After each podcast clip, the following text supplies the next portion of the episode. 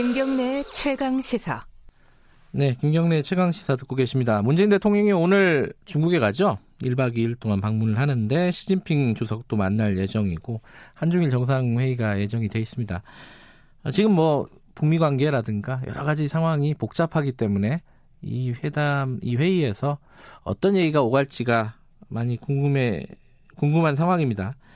중국 현지에 계신 문희련 중국 정법대 교수님 연결해 보겠습니다. 안녕하세요. 네, 안녕하십니까. 뭐 오늘 시진핑 주석 만난다고 하고요. 리커창 총리도 만난다고 하는데 네. 어떤 얘기가 나올까요? 그 북한 얘기가 좀 주된 얘기가 되겠죠, 아무래도? 아, 그렇습니다. 크게 두 가지가 핵심 문제가 될 걸로 보고 있는데요. 네. 우선 전 양자 관계에 대해서 얘기를 하시, 하지 않겠습니까? 한중 양자 관계에 대해서요. 네. 아, 그리고 이제 나머지가 이제 한반도 비핵화 문제, 북한 북한 핵 문제에 대해서 아마 이야기를 주로 하시겠죠. 네. 그렇다면 이제 양자 양자 관련과 관련해서는 아마 문 대통령은 그 사드 배치에 대한 후속 조치 그 후속 조치 중에서 아직 네. 미국이 풀지 않 풀지 않고 있는 부분 그 막 단체 공강이라든가 무슨 한한령이라든가 네. 이라든가 이런 거 부분에 대해서 좀 조속히 이게 시행이 됐으면 좋겠다는 건그 뜻을 마, 말씀하실 것 같고요. 네. 또 그, 그리고 지금 올해 사실 올해 내로 약- 약속이 됐던 그 시진핑 주석의 방안이 이, 이번에 실행이 되지 않지, 않- 않았지 않습니까? 네. 아, 그래서 이것도 조속한 방안 일정의 이른바 확정이라는 네. 거 이걸 내세워서 아마 이제 한중 관계 협력 증진 방안으로 아마 논의를 하실 것, 할 것 같은데요. 네. 반면에 중국 입장은 조금 다릅니다. 중국은 이제 이번에 아마 그 1대1로를 들고 나올 걸로 보입니다. 그 1대1로라는 건 중국이 국력, 국가 프로젝트로 추진하고 있는 것이잖아요. 네. 근데 갑자기 그렇게 이제 1대1로 참여를, 한국의 참여를 갖다 들고 나오는 것은 여러 가지 전략적 포석에 깔린 것으로 보이는데요. 그 지금 미국이 그 중국 견제를 목적으로 추진하고 있는 인도 태평양 전략이라는 게 있잖아요. 네. 그래서 그 인도 태평양 전략에 한국이 참여하지 못하도록 이른바 선제적으로 대응하기 위한 그 조치로 이른바 1대1로 참여를 들고 나오는 거 아닌가 이렇게 네. 보이는 겁니다. 예. 그리고 이제 또 하나 우리가 주목이 되는 거는 그 미국이 추진하겠다고 발표했던 이른바 중거리 탄도 미사일의 그 배치 문제가 있는데요. 네. 이거를 이제 중국은 굉장히 우려를 하고 있거든요. 한국에 배치될까봐. 예. 아, 그래서 그거를 다 한국이 참여하지 못하도록 하는 이른바 그 선제 공세 차원에서 어, 한국의 이른바 않는다는 다짐을 받으려 할 가능성도 있어 보입니다. 네. 그리고 이제 이게 한반도 비핵화 문제와 관련해서는 이제 그 우선 당장 급한 게 김정은 위원장이 연말로 이그 시한을 설정을 해놨고 네. 그렇게 또 뭐 크리스마스 선물 운운하고 있기 때문에 지금 당장 눈앞에 다가왔잖아요. 네.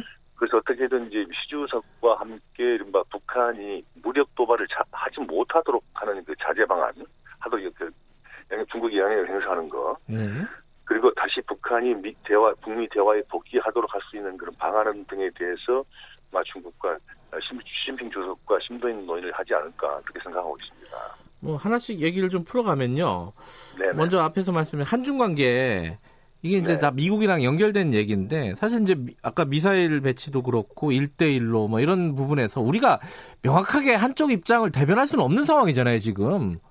그, 음. 그렇습니다. 그래서 네. 우리 입장이 네. 그러니까 미국 우리 미국 얘기를 완전히 받아들일 수도 없고 중국 얘기를 다 받을 수도 없는 상황인데 어떻게 하는 것이 우리 국익에 가장 도움이 될까? 이걸 고민하고 있을 것 같아요, 사실. 그렇습니다. 지금 더 우리 우리 정부도 마찬가지고 뭐 각 부처도 다 마찬가지일 거라고 보이는, 보이는데요. 이미 네. 사드에서부터 이제 그 어, 이전 과거 과거에 갖고 있던 모델 이른바 한- 경제는 중국이 뭐 안보는 미국이라고 하는 그 모- 등식이 깨졌지 않습니까? 네. 이게 모든 게 한꺼번에 같이 맞물려 들어가고 있기 때문에 이제부터는 참 그 우리 입장에서는 고, 고통스러운 그 선택을 할 수밖에 없는데요. 네. 그러니까 이거를 매번 그렇게 고통스럽다고 이게 소리 지르고 할 게 아니라 네. 우리 국, 국가적으로 국민 내부로부터 우선 consensus를 이루는 게 먼저 선행돼야 되는 거 아니냐 저는 그렇게 생각합니다. 음. 다시 말씀드리면 안보면 안보, 경제면 경제 등에 관해서 네. 미국 미국과 중국의 이해 균형점이 분명히 있을 겁니다. 이 어느 정도 어느 선이 이해 균- 균형을 이루는 점이 있을 거고요. 네. 또 우리 국가 입장에서 보면 국가 국가 이익의 최대 극대화되는 점이 있을 건데요. 네. 이 두 지점에서 우리가 우리가 어떻게 어느 사이에서 입장을 정해야 될지를 사안별로 그러니까 중요한 중요한 사안별로 저는 우리가 그 기준을 설정하고 네. 그 기준, 기준에 대해서 국민적인 어떤 컨센서스를 이루는 게 급선무라고 저는 보고 있습니다. 네. 또 북한 문제 같은 경우에는요, 비핵화 문제 같은 경우에는 비건 어, 대표가 중국에 갔었잖아요. 네네. 가서 뭐좀뭐 성과가 있었나요? 서로 얘기되는 부분들이 밖으로 오픈된 게 있나요, 좀? 어, 비건 대표가 와서 이제 주로 크게 두 가지를 염두에 두고 온 걸로 보이는데요. 하나는 네. 이제 어, 중국과 러시아가 대북 그, 어, 안보리 유엔 안보리에다가 대북 제재 결의안을 완화하자라고 하는 그 제안 제안을 내체하지 않았습니까? 네. 그래서 자칫 잘못 이런 상황으로 계속 방치할 경우에 에, 대북한 북한 제재 체제가 인바 어, 붕괴될 수도 있다고 하는 그런 위기감들이 있거든요. 그래서 네. 중국으로 하여금 이 대오의 제재 대오에서 이탈하지 않도록 네. 단속 단속하는 이른바 하는 그런 차원이 하나 있을 거고요. 예. 그리고 마, 말은 안, 공개적으로 이야기는 안 했지만 어, 북한 측이 움직이기 쉬운 이렇게 북경에서 이렇게 베이징에서 이렇게 서로 나름대로 접촉을 해볼 수 있지 않을까라는 네. 기대를 갖고 갔었던 건 분명한데 사실 그게 그게 불발된 걸로 지금까지 음. 나타나고 있는 겁니다. 예. 뭐 중국에서 북한 쪽이랑 좀 접촉이 있지 않- 있을 수도 있지 않느냐 뭐 그런 약간의 기대 섞인 예측도 있었는데 그건 없었죠. 이제 북한이랑 만난 네. 거는. 예. 지금까지는 아마 그- 만나지 않은 걸로 지금 보입니다. 예. 네. 그 근데 이제 비 비건이 돌아가고 나서 트럼프 대통령이 시진핑 주석하고 전화 통화를 했다는 보도가 있었어요. 네네. 뭐 이게 원론적인 얘기는 밖으로 공개가 됐는데 이 전화 통화는 의미가 뭐라고 해석을 하면 될까요? 그 우선 이제 중, 미중 간의 무역 일단 무역 전쟁 일단 합의가 이루어졌지 않습니까? 네. 그래서 일단 그 양자 간의 미중 간의 그 최대 관심사인 그 합의의 문제에 대해서 얘기를 주로 이제 나눴을 것이고요. 네. 저그 그와 겸사겸사 이른바 가장 지금 임박해 있는 북한의 도발을 문제에 대해서 양, 미중 양국 간의 이른바 의견 교환이 있을 걸로 있었을 걸로 지금 보도가 되고 있는데요. 예. 어, 공개적으로 말씀 이야기를 보도를 하지 않고 있지만 트럼프 대통령이 시 주석에게 어, 북한의 무력 도발을 자제해 주도록 영향력을 행사해 달라는 이른바 그런 요청을 하지 않았을까 음. 하는 그런 그런 보도들도 많습니다. 음. 근데 이제 중국이 북 비핵화 문제라든가 북한 문제를 에 이제 개입하 개입을 하기 시작하면은 이게 좀 변수가 좀 복잡해지는 거잖아요. 지금까지 이제 어, 남북미 요 삼자 틀에서 일이 진행이 되던 게 중국이 어, 영향 어, 영향력이라든가 이런 것들을 어, 많이 행사하기 시작하면은 예전에 뭐 육자회담 뭐 이런 쪽으로 가는 분위기도 있고요. 이, 이 부분은 우리로서는 어떻게 가는 게 가장 좀 좋을까? 좀, 좀 복잡합니다, 이 셈법이. 어떻게 보십니까, 중국에서는? 지금 이번에 이제 그 시진핑 주석이 문 대통령에게 뭐 육자회담 재개 문제를 들고 올 걸 나올 걸로 보이거든요. 육자회담이요? 그래서 이제- 예. 네 네. 그 육자회담이 재개된다는 것은 지금 한반도 비핵화 논의 구도 자체를 바꾸자는 겁니다. 네. 다시 말씀드리면 지금까지 비핵화 협상은 이제 북한과 미국이 직접 협상을 하고 예. 한국이 중재 또는 촉진자 역할을 했던 삼자 구도였지 않습니까? 네. 그래서 사실 중국과 러시아는 여기 이 협상판에서 아예 빠져 있었던 게 사실인데요. 네. 이걸 육자회담으로 바꾸게 되면 비핵 육자회담 모장국이 중국이기 때문에 네. 비핵화 논의에 중국은 당연히 참여해야 되는 겁니다. 그래서 네.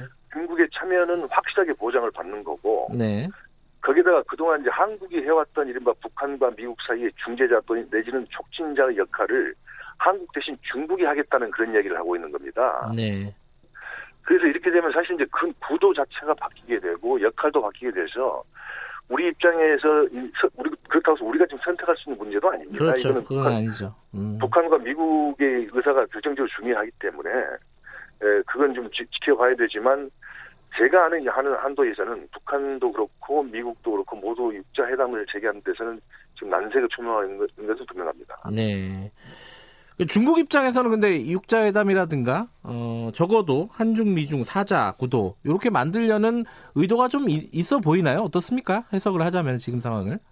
당연합니다. 왜냐하면 지금 중국이 음. 가장 그 조바심을 냈던 부분은 한반도 비핵화 프로세스든 평화 프로세스든 간에 중국은 어, 주요 당사자국으로서 반드시 참여해야 한다는 건데 네. 지금 한반 지금까지 이루어진 한반도 비핵화 프로세스 같은 경우에 있어서는 중국이 배제돼 있었거든요. 네. 그래서 이 중국이 배제되는 상황에 중국은 굉장히 불만스러웠고 네. 이, 이 상황 자체를 깨야 되는데 지금 마침 상황이 북미 간의 협상이 계속 장기간 교착 상태에 빠져 있고 네.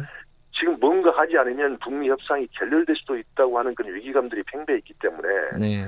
이거를 타개하기 위해서 할 수 있는 절호의 찬스가 지금이고 지금 중국이 뭔가 역할을 하면 이 판을 갖다 바꿀 수 있다고 지금 판단하는 것 같습니다. 네. 그래서 육자 회담도 들고 나오고 대북 안보 그러니까 유엔 안보리에다가 대북 안, 그 안보 어, 제재 완화 조치 같은 걸 갖다가 제안하는 거 아닌가 그렇게 네. 보이는 겁니다.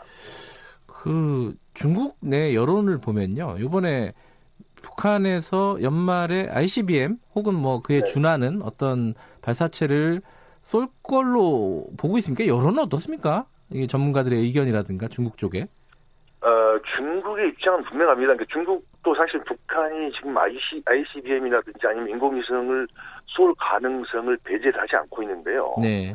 다만 이거에 대해서는 중국의 입장은 반대한다는 겁니다. 그러니까 음. 이 도발하는 것은 반대하는 거고요. 네.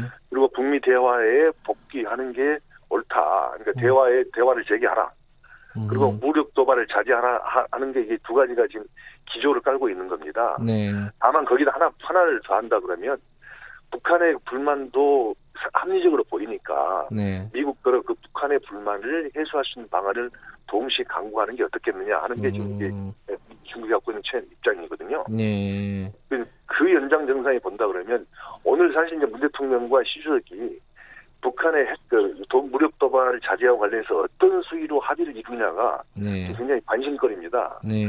만일 우리가 지금 예상한 대로 어, 대화에 복귀해야 되고 무력 도발 자제해야 한다고 이렇게 이야기를 하게 되면 네. 한국과 미국, 중국 세 나라가 이른바 또좀 뭉쳐가지고 북한에 네. 무력 도발하지 말라고 반대하는 이른바 그, 그 이게 되, 는 거거든요. 네. 그러니까 그럼 북한 입장에서는 굉장히 곤혹스러운 입장에 막 처하게, 처, 음. 처, 처하게 될 거고 네. 선택도 어려울 수가 있습니다. 네.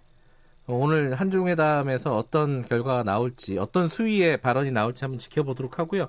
마지막으로 그 시진핑 주석 내년 상반기에는 한국에 오게 되나요? 어떻게 예상하십니까? 지금 이번 그 정상회담을 준비하는 과정에서 흘러나온 얘기를 종합해 보면요. 네. 중국 측에서는 방한 방, 방한 시기를 내년 3, 4월로 특정을 하고 있다는 겁니다. 3, 4월이요? 예. 네네. 그래서 알겠습니다. 상반기 네네. 예. 그럼 내년 3, 4월 한번 기다려 보고요. 여기까지 듣겠습니다. 고맙습니다. 네 감사합니다. 예, 중국 정법대 문일현 교수님이었습니다. 김경래 최강사 오늘 여기까지고요. 내일 아침 7시 25분 돌아옵니다.